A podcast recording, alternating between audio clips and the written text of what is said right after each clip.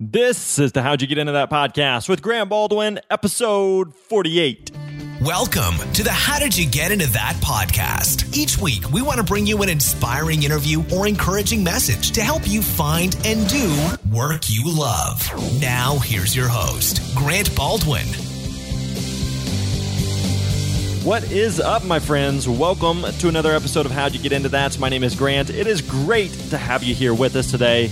Uh, you know, I, have heard from a lot of you recently who've just said, "Hey, just found the podcast recently and, and really digging the shows, the the interviews, the episodes, the guests, and uh, helping you just think outside the box of what is possible in terms of a career." You know, so many people just uh, feel like they're just supposed to subject themselves to doing work that they hate, and that's why it's called work. But it's like hopefully these interviews and these guests are hopefully uh, allowing you to see that there's so many other options beyond just doing something for the sake of a paycheck. And today's guest is no exception. Excited to share his journey and story with you. But before we get into that, I want to remind you that next Wednesday, October the 29th, we are doing a free webinar. So if you are interested at all in getting into speaking, maybe you don't necessarily want to become a, a full time speaker like I've been for the past several years. Maybe you're just like, I would love to just, uh, in my little niche, my industry, I'd love to speak at maybe, you know, five or 10 events a year. Maybe that's all you're looking to do. Not only get booked to speak, but you want to get paid to speak.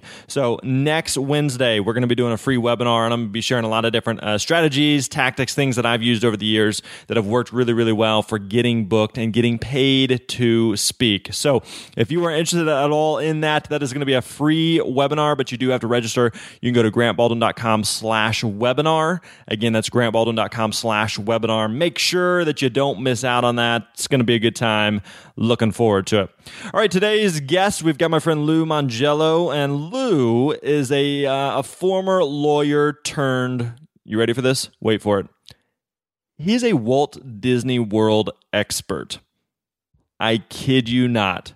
This guy has a great, great story of how he fell in love with Disney, had all of this random Disney knowledge and trivia locked up in his brain, and uh, how he's used that to build a really successful business. Uh, and then just just a great, great guy, a great story of how he's built this business, of how everybody naturally thought he was crazy to walk away from law in order to, to pursue the Mickey Mouse and his buddies characters down in Orlando. So great story, great stuff. So let's get into it. Here is my interview with Lou. Enjoy.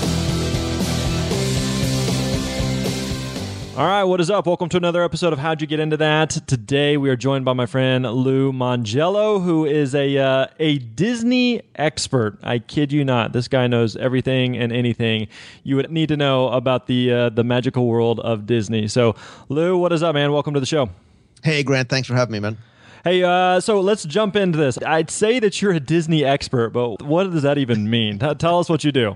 Yeah, you know, it's funny because when people ask me what I do, I'm like, I laugh and then I try and describe exactly what it is I do. I, I the I tell them I sort of I, I, talk about Walt Disney World for a living, but basically I um I've been doing a podcast about Walt Disney World since early 2005, and I also have a blog and videos and live broadcast events and a lot of products and things like that that really all about my my passion, which is Walt Disney World. That's crazy. Okay, so this is one like every so often I've I've had a couple people stories that I hear and I'm like Okay, now even though we do a show about this, now I'm just like, you really make a living doing this? So, what do you mean? Like, what are some different like services or, or things that you would offer related to Disney? It's funny that you laugh because people still come up to me sometimes and go, "When are you going out and get a real job?" And I'm like, "I have a real job. I just made it up." Yep, so, exactly, exactly. Um, yeah, so I really started off back in 2003 writing the book I wanted to read about Walt Disney World. I wrote a, a trivia book just to see if I could um, write a book and, and, get it published. And that one trivia book turned into two. And I have another book. Those books I had published. I've self published a book. I've done a series of audio walking tours of the parks. I've published a magazine, which I subsequently sold. And then I produce a weekly audio show, a weekly live video show, a video a week. I've got a team of about 25 or 30 blog writers that produce a, a lot of content every day. So I try and really satisfy people who are either, you know, the first time visitor looking to go or the hardcore Disney fans and give them the content – that they in, in, a way that they are most comfortable consuming it whether it's audio video reading whatever it may be. Like there's hardcore fans and then there's like you. You're like at your own new level of of hardcore fan there's different types of hardcore fans. Like I'm not the guy with you know 500 Disney tattoos on my, on my body. Like Okay. I'm not that kind of a hardcore fan. But yeah, I, I love Disney. I, I've loved it since I was a kid, and uh, I'm blessed to be able to to make a career out of uh, talking about something I enjoy so much. All right, so let's, uh, as always, let's go back in time a little bit here. Where does this fascination of Disney even come from? So, as a kid growing up in New Jersey, we always came to Florida. Like we were the Griswolds, right? We got in the back of the family Nice. truckster and we drove to to Florida every year. And we actually went to Disney like three weeks after it first opened in 1971, and continued to go back every single year. And I became fascinated with the place and what drew us back, and tens of millions of people every year. And the more I learned, and the more I got to sort of peek behind the curtain a little bit, and the more I understood, the more fascinating and interesting it became to me. And it was a place I went with my parents and then with my friends and then with my family. And then, you know, like I said, writing that book was sort of just this idea of taking something and, and seeing if I could set out a personal challenge to myself to write a book and get it published. So you're fascinated with it as a kid. I mean, there's plenty of things that we're all fascinated with as, as a kid. So at what point did you start to feel like as an adult that like maybe this could be something more than just, oh, that was fun to visit when I was a kid? I think it's because of what I was doing. So, you know, rewind to 2003 in New Jersey. I am a full time attorney. I also have an IT consulting company on the side, uh, which means I don't sleep very much, but I was always in the service business. And that's where maybe I watched one too many infomercials and the idea of making something once and reselling it came to be. And I couldn't write about the law. I wasn't smart enough to write about computers. And all I really knew about was Disney World. Like I had all this useless knowledge floating around in my head. and when I told my wife, I still remember the night that I told my wife, I said, you know, I'm thinking about writing a book. And she looked at me and she goes, Well, all you know about is Disney. And I went down the basement and started writing, and I basically haven't come up from the basement since. That's crazy. Okay, so 2003, you're in Jersey. All you know is law and IT. So it sounds like obviously the for the previous several years, like you'd still been like this whole Disney thing. It's still been like a fascination and something like a hobby. And so it wasn't like I went once in 1971 and then it's just set dormant for years. So I mean, how did you stay engaged with like the Disney brand over over the years that kept your fascination? Yeah, I mean, I went, you know, year after year. So even when I was in college, I started taking my friends, and then when I met my wife, I was taking her. Unfortunately, she was a a Disney enthusiast as well. So in 2003, obviously there is no social media. Like I'm going to show how old I am, Grant. Like I was on Usenet news groups and Rec Arts Disney parks and things like that. And so old. I know bulletin board systems, dare I say? I hear those dial-up sounds in the background. I know, man. Like programming my Hayes 300 baud modem to actually connect to was, Nice. was crazy. But I started to discover these little discussion forums and things online. And after my first book came out, I had this little two page brochure website and I started writing articles because I was getting all these emails. I'm like, wow, there's other people that, that are interested in this too. And then I started a discussion forum on my own site.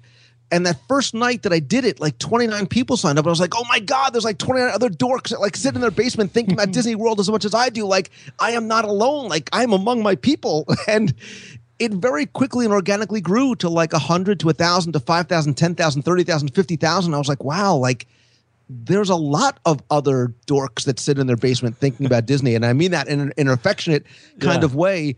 And it's that's when I started to realize, like, huh, like there may be something here, and there may be an opportunity. So you you build that. So it's just basically like a site that you've built, just kind of drawing in other enthusiasts. It really was built just to promote the book. So I, I wrote Okay. this. Um, I created a, a site called DisneyWorldTrivia.com to promote my Walt Disney World Trivia book, which came out in, in 2004. And then the I started writing articles, and, and I was getting you know comments there and a lot of emails, and then started the discussion forum to sort of give people a place to sort of call home. I was like, okay, well, this will sort of be the clubhouse. This is where you guys can come and we can all talk about it. And I was really surprised at the amount of interest and engagement that there was from people who were coming there so often and, and doing like we were doing like you know tuesday night uh, trivia chats and things like that so i realized that people were definitely starved for content and then you know 2005 i see podcasting coming down the pike and i realized that the spoken word is so much more powerful than anything i could write. Of course never thinking who's going to find it who's going to listen to me drone on about disney for an hour but oddly enough, I've been doing it for almost 10 years. Apparently, plenty of people do. So, uh, going back to then, I think there's a great lesson there that you know you look at today, and it's like, man, you're you are the Disney expert. You're the go-to guy on this subject. But you go back, you know, 10, 11, 12 years ago or so, and you're just kind of like, I think I'm just going to try writing this book, and let's see what's going to happen. So it's never like, okay, I'm going to quit my IT law practice on Friday, and by Monday I should probably be in a spot where I can go full time with the Disney thing. Like it's a slow progression of something where like there's not like a clear path. Like it's not like you're seeing other Disney experts out there and like, oh, okay, so that's like that's how I would become one of those. It sounds like it just started with something like, let's just try this and let's see how it goes. Is that is that kind of the way it played out for you? You know, I would love to say, of course, Grant, this was ex- this is going exactly to plan as I set it out 10 years ago, but you're 100% right. The end game for me was writing that book and when i saw it on amazon and when i saw it in barnes and noble if you remember what bookstores used to look like Yes. like that was it for me I, I thought that was it i thought that was the end of the road and i had sort of checked this thing off the list that i wanted to do which was get a book published never thinking certainly never looking 10 years down the road that this would be something that one I would make money on, and two that I would certainly be doing full time. I was a lawyer. I thought I my look. My wife thought she was marrying a lawyer and was going to live in New Jersey forever. And now we're in Florida. I talk about Disney. We live behind the Magic Kingdom. That's crazy. All right, so when you're in New Jersey, you're doing the law stuff, and you start writing the book. Are you writing the book as just kind of a pastime, a hobby, or is this like, man, if this could help me break out of this invisible cage I'm in in the law world, uh, that'd be really cool? Or like, what are you kind of thinking is going to come from it? Not even close. Not even close to the vision. And actually, the day that my publisher called me and said that they were going to send a contract to to sign a multi book deal, the very first thing he said was, "Congratulations! Don't quit your day job." Like you are not going to make a lot of money selling books. I was like, I don't care. Just let me sign the contract. I just want to, you know, I'm so excited. Right. Just that you know you think it's worthy to to put your name behind it. So yeah, I, I never ever expected it to go certainly be anything beyond that. So you write the book, and when it comes out, was it an immediate traction, an immediate win, or is it kind of it takes a little bit, and, and how'd that kind of play out? Yeah, I mean, again, without things like social media to do the marketing and do the promotion, it was very sort of guerrilla marketing. You know, I was active in a lot of discussion forums. I had a presence there, and I said, "Hey, look, just so you know, I, you know, this book came out." So I had a community that was starting to grow. And again, because there was surprisingly no other book like that out there, it did very well. So much so that it it spawned a, a second book a couple of years later. But it was very interesting because the you know the way that we sort of promote and market now just didn't exist. You know, I was out trying to get you know on the radio and and you know get mentioned in newspapers and things like that just to sort of get the word out as as best I can. Uh, how long was the, the book out, or even the second book, before you were able to start to make the transition to doing the, just the Disney stuff full time? it really didn't happen. And actually, there was really one day, Grant, that everything changed for me. I was doing the podcast for few months, maybe getting close up to uh, to a year or so. I don't remember exactly what it was. And my wife hands me the phone one day, and somebody says, "Hey, Lou, listen, I've been listening to the show for since the beginning. Love what you do. This is what my company does. I'd love to sponsor your show. What do you charge?" And there was like dead silence. Like I was like, I looked at the phone. I was like, uh, "Now what do I do? Like Right, somebody right. wants to pay me to do what I'm doing." So I said, uh, "Let me get back to you. I'll put together a proposal." And I hung up the phone. I was like, "Well, now what?" Like I was woefully unprepared, but it was a game changer for me. And I was like, you know, I was making some money doing like affiliate stuff and AdSense, but it was nothing. I mean, it, re- it really wasn't something that even had me remotely close to thinking about quitting my job. And with that phone call and the the realization that there was a another opportunity here, that kind of started the ball rolling. And it was a, a long process as it started to accidentally grow into a business, right? You know, we never set out and write a business plan and say this is exactly what it just sort of happens accidentally. And really fast forward to about 2007, I'm flying back and forth to Orlando all the time.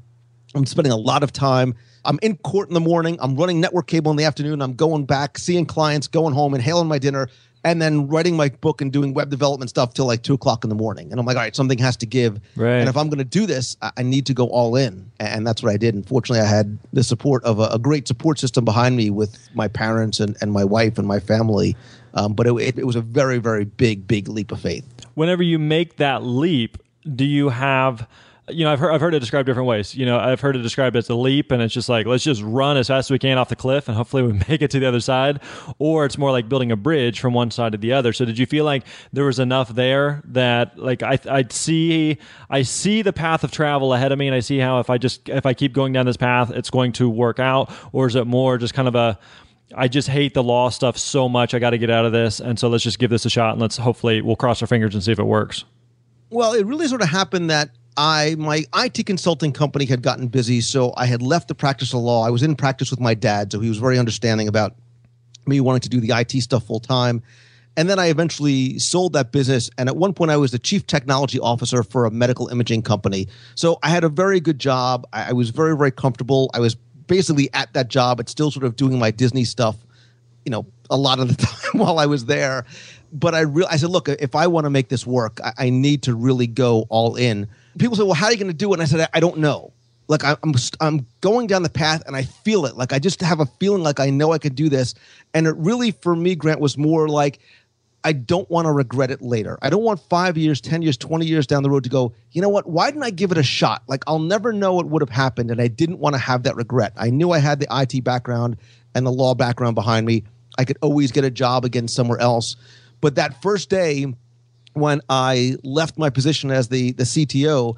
And that first day, that first Monday morning that I went downstairs to my office with my coffee in my pajamas, my work clothes, I went, oh my God, like, what did I do? Like, are you kidding me? Like, you just, like, what are you insane, man? Like, you have a wife and you have kids and you're, and, and it was very scary. And it continues to be scary sometimes too. You know, as an entrepreneur and a solopreneur, there's, there's scary moments all the time. But in hindsight was the best thing I ever did. Yeah, I think there's a, such a great point there, and we talk a lot about that on this show of of the idea of regret. There's some things that you do that you wish you hadn't done. We've all done our fair share of just stupid mistakes and decisions, but then there's also the things that you didn't do that you wish you had tried. And so for you, it was one of those like I don't want to fast forward to the end of my life and look back and be like, man, I think I could have given that Disney thing a shot. Like I think I think I could have made that work, but I'll never know because I didn't try. And so even like you said, just playing it out in the worst case scenario. So so let's say you try the Disney thing and it's the, the whole thing's a flop. It's just a disaster.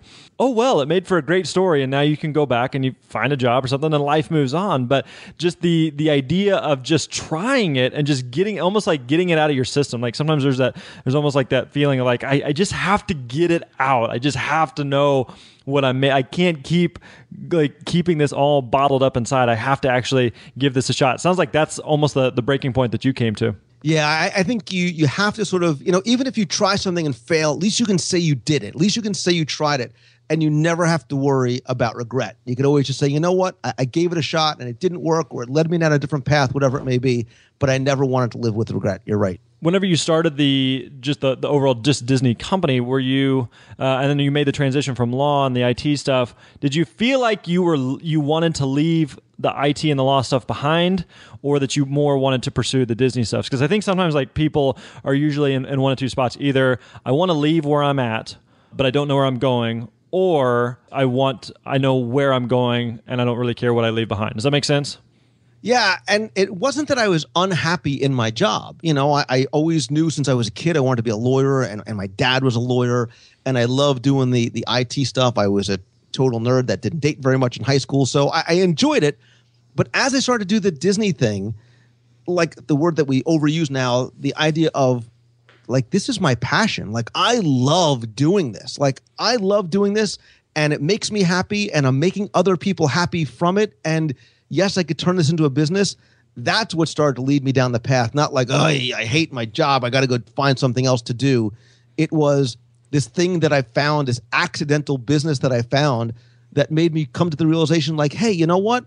Life is too short not to get up every day and love what you're doing. And and now I feel bad for the people, Grant, that wake up and are like, oh, I hate my freaking job, but I can't wait to go home at night and work on this, or I can't wait for the weekends. Like we live in an age where you can and you should find that thing that like sets your heart on fire and you get excited about and do that. Like do that full time. We, we, we can do that now. And and i like sort of and i hope people get inspired to to realize and you you're very much you know the same way that you can do that yeah, for sure. So uh, let me ask you this though: that whenever you're you're thinking about doing the the Disney thing and it's starting to like gain some traction, I think this is a great example of how do you differentiate between like what's just a like just kind of an all-consuming hobby and something that I'm really into versus what could I really turn into a, a business? Because again, like we said, like there's no real like game plan or path that's been paved already of like, oh yeah, yeah, if you want to be a, a, Disney expert, then yeah, that's that's a natural thing, and this is how you do it. It's just more like you're kind of creating it as you go and just kind of pioneering and and and blazing this new trail. So how do you differentiate between like? Did you ever have those moments where it's like, well, I'll just you know I'll do a book or two on the side and keep my law IT job, and that's good enough. Versus like, no, no, no, I gotta like I think I'm gonna go all in on this. How do you kind of determine which path to take there? I think we all struggle with that sometimes, and especially especially if you have people that are coming to you saying, "What do you mean you're thinking about quitting your job and talking about Disney World? Like, what are you insane, man? Like, I, my people were telling me, like, look, I give you six weeks, and then you'll be back. Like, you'll be back trying to find a job in IT or a, a job in law, which is fine. You know, I understand that people don't didn't understand what I was doing, and they said, "What's what's your business plan?" And I said, "I really don't know," because you're right. I, we are sort of you know, blazing the path as we're doing it. I said, I really don't know, but I know that I need to devote myself 100% to do it, right? I'll find other ways to monetize the podcast. I'll start creating other products. I see that there is a community out there of incredibly loyal and engaged people that are that are hungry for content. So I don't know what the plan is, but I'm going to figure it out as I go along. And, and it is, you're right, it is tough to, you know, if, if your hobby is baking cupcakes, well, you got to sort of see, you can take the leap of faith, but make sure you've got the parachute behind you. Right, right. So, what for you? What was your parachute that you knew? Hey, even if this doesn't work, I've still like I, I assume from your because you said you sold the IT business, right? Did you have a little bit of saved set aside for uh, just kind of a runway to get going? Yeah. So the parachute that I talk about is you need to sort of sit down and say, okay, if no money comes in for the next six months, can I survive? Can I pay my bills? Can my kids eat at least two or three times a week, whatever it may be? Like, can I bare, survive? Bare minimum. right. Listen, macaroni cheese and ramen noodles is good enough for everybody. But so think about that. And my wife had a job and she had health benefits. And so I said, okay, if, if things go, you know, catastrophically wrong and it all just goes away tomorrow, can we still survive? And will my wife not divorce me in the meantime. And fortunately, she was very much on board. And I can't stress the importance of having a good support system around you because when things get tough, you can't have somebody go and you know what just go back and quit this thing and go get a real job and cut it out you need someone who has to believe in the dream as much as you do, and it, it's incredibly important. I think. Yeah, I think uh, that there's a, that great lesson too. That that when you're like really hardcore into this, I got to make this dream happen. I'm going to figure this out one way or the other. That my assumption is, uh, and you kind of alluded to it there, that going from law to a startup in the Disney world, you've got to scale back your lifestyle significantly because it's not like uh, money is is magically flowing in all of a sudden. It's like you really got to figure some stuff out. So just being willing to say like I'm willing to make these sacrifices to see see if I have what it takes, to see if I can get to the other side, to see if I can make that leap instead of being like, well, I'm going to stay here and it's safe and comfortable and I'll have the job. But in the back of my mind, I'll always wonder what if. Yeah. And I think that was, you know, we talk about fear a lot. That was part of my fear was having the regret. And, and I think still to this day, because we're charting our course, that that fear sometimes comes into play. Like, you know, if I just had a regular job, I could punch in and punch out nine to five. I wouldn't have to worry about cash flow and what's next and, and hustling 24 hours a day, seven days a week. But that little bit of fear is kind of what fuels my fire a little bit. Cool. All right. So and you kind of alluded to this as well, but when you're wrapping up the law stuff and everyone and you're you're moving on, it's not like you're like, okay, I'm you know, I've done the law thing, it's cool. I'm gonna go over here and I'm going to I'm gonna do IT or I'm going to do marketing or I'm gonna do something, you know, glamorous or sexy. You're like, I'm going into Disney. So what is everybody saying? What are people thinking? Are you is everybody like just questioning if you're if you're insane or is that completely out of your mind? Or many people supportive or what's kind of the feedback you're getting from from others? It was primarily you're crazy, you know, because even like when I started podcasting, they're like, timeout, man. Like you're going to sit alone in your room in front of a microphone and talk to yourself about Mickey Mouse for an hour a week and hope that people listen. I'm like, yeah, isn't that amazing? They're like, you're a freak, man. You're like, you'll be done in a couple of weeks. This is just a fad. Like, what's wrong with you? Right. And even to this day, Grant, sometimes I'll meet people that still say that. Like, what do you do? Like, you don't really have a job and you talk about Mickey Mouse all the time? And how does it? And they can't sort of wrap their minds around that. So you have those, you know, you have those conversations early on. Do you still have, and I assume then and even still, you still have those, those, just those doubts and those question marks in your own mind, like, what am I doing? Like, let's just go find a different deal. Let's let the Mickey thing be in my childhood, and let's let's grow up at some point. Do you still have those doubts and second guessing yourself? I don't in terms of what I am doing and where I am. Having never sort of expected this is where I could be, I can't imagine myself going back and working for somebody and doing the nine to five or nine to nine or, or whatever it is. To say that I'm I'm unemployable, barring something catastrophic, is maybe not an understatement. Yep. Because I like steering my own ship. I like charting my own course. I like being an entrepreneur. I like sort of getting excited about what I'm doing today and what I'm going to be doing tomorrow and what's next. That is the thing that sort of gets my heart racing. And I didn't feel that same way. I didn't feel that same way working for somebody else. Right. So as you're starting to build the business, at what point, like how deep into it do you finally feel like, I think this might actually work. Like I think there's enough here that I could actually make a business and make a living at, and and we can eat maybe 4 to 5 meals a week. This is getting exciting. so, at what point do you feel like you start to maybe have something?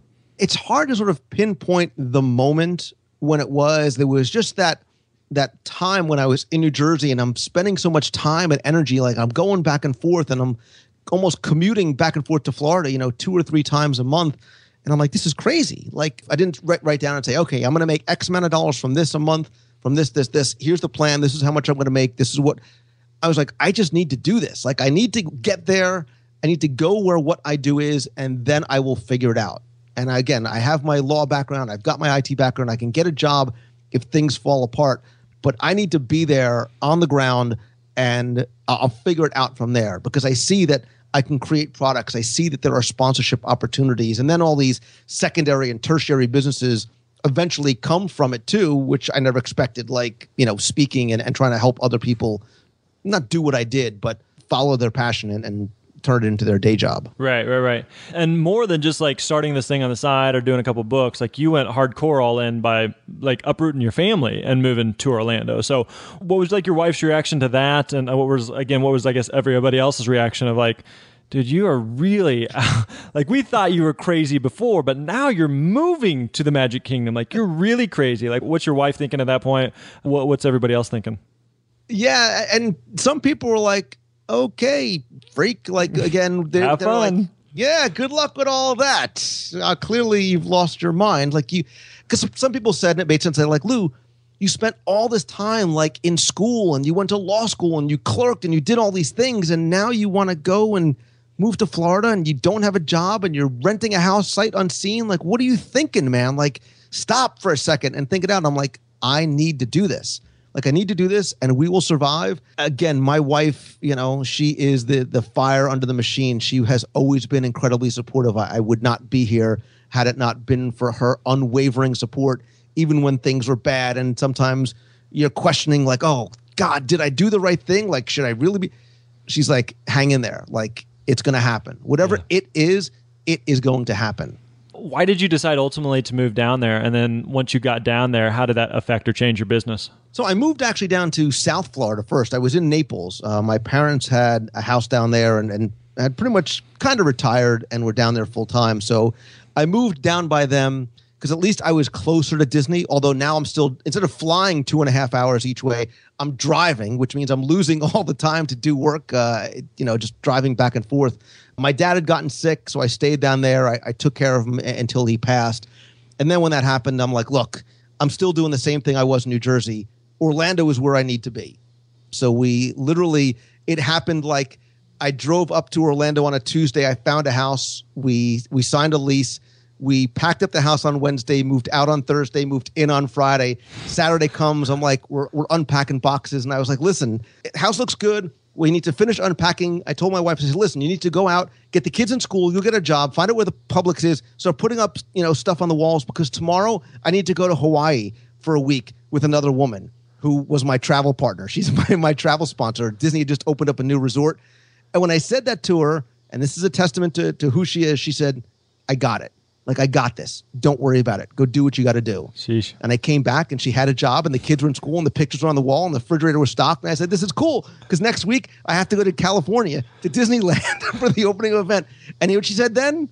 I, got, it. this. Yeah. I got this. Don't worry. And and I think that really is um, you know, without somebody that's supportive like that, none of this would ever have happened. So, looking back now, uh, obviously hindsight's twenty twenty, and it's easy to be like, "Oh, it all just uh, magically worked out," pun intended. So, for you, is there anything that you would do differently, or anything that you'd change about the path of travel? For I'm thinking about for people that maybe listen to this and and they're kind of thinking in their own mind, like, "Man, I got this kind of unconventional thing. I'm kind of intrigued by. I think I could make a run at it. I think I could make a business of it. Not really sure like what the path of travel. It's not like there's a, a clear route here, but I, I think I got enough there that I've got a couple early wins and I'm, I see some potential traction there. What would you say to them, or anything that you would do differently, or advice that you would give? So I'm going to give you the lame but honest and authentic answer first is that I wouldn't change anything because I think the path that I have taken to get here has defined who I am in terms of the struggles and the failures and the disappointments and the wins and the learning along the way. Like I've learned and I continue to learn every day an incredible amount. So I'm I'm so fortunate to be where I am now. I wouldn't really change anything. If I was giving advice to somebody else, I may say to, especially now because of the tools that we have and the resources that are available, to maybe sit down and plan a strategy a little bit more other than I just need to go do this, right? Which Right. there's something liberating about that, but you can say, okay, you know, what is my strategy in terms of what am I going to create? How am I going to distribute it? How am I going to market it? How am I going to do all these different things?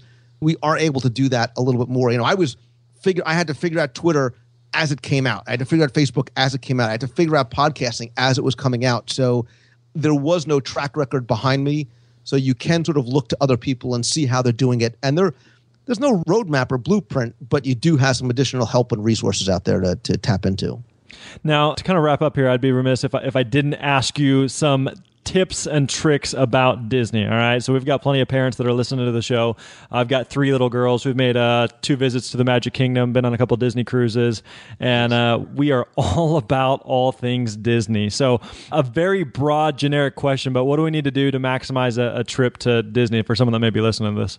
I love the fact that you're a Disney fan and you you took your kids nice and early. Like I'll, I'll tell you are that you, you'll, I'll jump in. I'll, you'll appreciate this. So we went on a Disney. We've well, my wife and I we've been on a couple different cruises and we enjoy cruises. And so we had been on a few different ones, the, all the major lines, and then uh, we went on a Disney one with our girls. And then like a like several months later, my wife and I went on like an an older Carnival ship, and we're walking around and we're like, ah, it's just not as good. Like our whole trip, we were just depressed because we were like, Disney ruined us for cruises and experiences. They're just like even like as a dad of little girls, I I'm just telling my wife the other day, I was like, we got to make another trip down there. Like I, I just really dig that place. So sorry to interrupt. I had to just say that like Disney, if you've ever experienced it, is just top of their game. So how how do we make the most of our Disney experiences? No, but I love it, and I was smiling the whole way because I, I totally dig it, and I think that's why you know I've been able to to do well, and the Disney brand has such brand loyalty is because of the level of experience, right? We always we have going with expectations that are always met or exceeded, and that's why we keep going back time after time and year after year, and and bring our kids with us. I think that the best way to maximize your trip is to a know when to go right when you go can really make or break your trip and i understand people are in school and some people are teachers you can only you're limited amount of time but knowing when to go can save you stress and can save you literally thousands of dollars. If you go in the middle of august i'm going to tell you it's going to be like africa hot super crowded and the most expensive time of year to go. You still have a great time you're going to wait in a lot of longer lines but if you can go during some of the off seasons in September or go early December and the holiday decorations are up and it's value season and, and it's a lot cooler out and it's a lot less crowded, you could really have a, a different type of experience and save a ton of money too. Yeah, when we went, actually, we went early December one year, which was phenomenal. It was great, and then we went like mid mid May, I think it was, uh, right before school let out, and it was just great times of year. In fact, I was I was speaking at an event in Orlando this past June, and my girls all came with me, and they're like, "We're going to Disney." Going to, I was like, "Disney in middle of June sounds miserable," so we didn't get anywhere near it. So I'm like, if we're gonna go, I want to go in a December. I want to go in a you know one of those off peak times that, that you alluded to. Anything else that we can do just to, to save a couple bucks on the experience? Yeah, and it's funny because in the past ten years, that's the question I've gotten over and over again. So forgive this this shameless somewhat plug, but when somebody asks you a question like a, a number of times, there's clearly a, a, problem and a product in there, and that led me to uh, self-publish my most recent book, which is actually 102 ways to save money for Walt Disney World and at Walt Disney World when you get there, because I, I found that that is like the number one consistent question that I've gotten year after year. But you know, knowing when to go, knowing where to stay to, knowing how to sort of how to budget your money. There's tons of ways to save on food, you know, as well. Everybody says, "Oh, I, I can't go to Disney; it's so expensive," and it really isn't. Um, and it's also not. It's not miserable in June. It's just a little bit more hot and crowded. So I feel bad for the people that that's only the only because if somebody's listening, going, "God, we're going in Gene, We we have to cancel this." You'll have, still have a good time, but yeah, stay cool and hydrated. indeed, indeed. And in fact, you were generous enough to send a copy of that book over. I've been thumbing through that. I was telling my wife, I was like, golly, now we really got to go to Disney. So it's a really well done, well laid out book. Uh, people definitely check that out. So, Lou, if we want to learn more about you, what it is that you do, and uh, just if we just need to learn everything you know and just download your brain about Disney, where can we go? Yeah, so all of the Disney stuff can be found at wdwradio.com and my personal site and everything else that I do can be found at loumongello.com. Awesome. And we will link up to both of those in the show notes. Lou, enjoy the chat, man. I'm dying to get to Disney now. I got to get down to the Magic Kingdom, just a, uh, a fun place for kids and adults alike. So thanks for the time, man. Enjoy the chat. Hey, thank you. And, and when we come down to Disney, we'll hang out, we'll grab a meal, and we'll uh, we'll walk the parks a bit. I'm in. Let's do it. Talk to you later, buddy. Boom. There you go. Hope you enjoyed that interview with uh, Lou Mongello. You can go to grantbaldwin.com slash Lou Mongello. That's M O N G E L L O. Not to be confused with Jello the snack. Lou Mongello M O N G. I had to look it up here. M O N G E L L O. There we go. We got that right. Hey, if you're interested in Lou, you can also check out LouMongello.com. Or if you're interested in learning more about what he does with Disney, you can go to WDWRadio.com. WDW as in Walt Disney World Radio.com. So check that out. A lot of great stuff there. I'm a Disney fan with three little girls, and so I've uh, I've picked Lou's brain a bit on uh, just experiencing Disney for all that it has to offer. So make sure you uh, you check that out. I think Lou's story is a great example of someone who's like I, I have this weird kind of random passion and i'm not really sure how that translates into a career and here's someone who again he left his law practice to become a Disney expert. Think about that kind of shift. And we talked about, you know, everybody's second guessing him, everybody's doubting him, everybody's wondering if he's crazy. Even as I'm hearing the story, you could probably hear it in my own voice of going like, "What were you thinking?" You know, now you can you can fast forward to today and it works out and it's great, but here's a guy who's who's willing to take that risk, to make that leap and to see how it played out today. And you know what? It could have been a, a failure, it could have been a huge flop, and I'm sure that Lou would have been okay with that because at least he gave it a shot. So, what is it for you? What is that thing that you're just like, I've got this random book of knowledge in my head? Maybe you've got this all this trivia like Lou had with with Disney, and uh, you're trying to figure out what to do with it maybe what you ought to do is just take some type of next step. You know, Lou has this this huge business around Disney today, but it didn't start like that. It started with just version one of just starting with something. And it's not like he had this grand plan. He just let's just try a book here. Let's just try taking all this Disney stuff. And I guess even before the book, it was just kind of chatting in and and uh, some different chat rooms and and forums and just starting to uh, continue to build his base of knowledge, but then also to share what he knows with others before he realized he might actually have something here. So, what is it for you? What's that next step look like for you as it relates to finding and doing work that you love? Hey, I mentioned it to you at the top of the show, but uh, next Wednesday, October the 29th, we are doing a free webinar on how to get booked and paid to speak. So, if you're interested at all in speaking, not necessarily uh, becoming a full time career, even if, and if you are interested, this is definitely relevant and applicable to you. But even if you're just saying, hey, I'd love to just speak at five, ten events a year, come hang out with with us. Again, next Wednesday, October the 29th, you can register at grantbaldwin.com slash webinar. Again, that's grantbaldwin.com slash webinar. The webinar is totally free. We're not selling anything, no strings attached, but you do have to register to be a part of it. So we'll also have save some time for Q&A at the end, so make sure you're a part of that. It's going to be a lot of fun. Can't wait for that. It's going to be a delightful time. Hey, that wraps up this episode. Thanks for joining us. As always, feel free to email me, grant at grantbaldwin.com if there's anything I can do for you, or you can hit me up on Twitter at Grant Baldwin. All right, my friends, we'll be coming at you next week with more beautiful, delicious, fresh baked knowledge biscuits. Until then, you're awesome. Talk to you later. Thanks for listening to the How Did You Get Into That podcast with Grant Baldwin. Don't forget to visit grantbaldwin.com for all the show notes and links discussed in today's episode. We'll see you next time.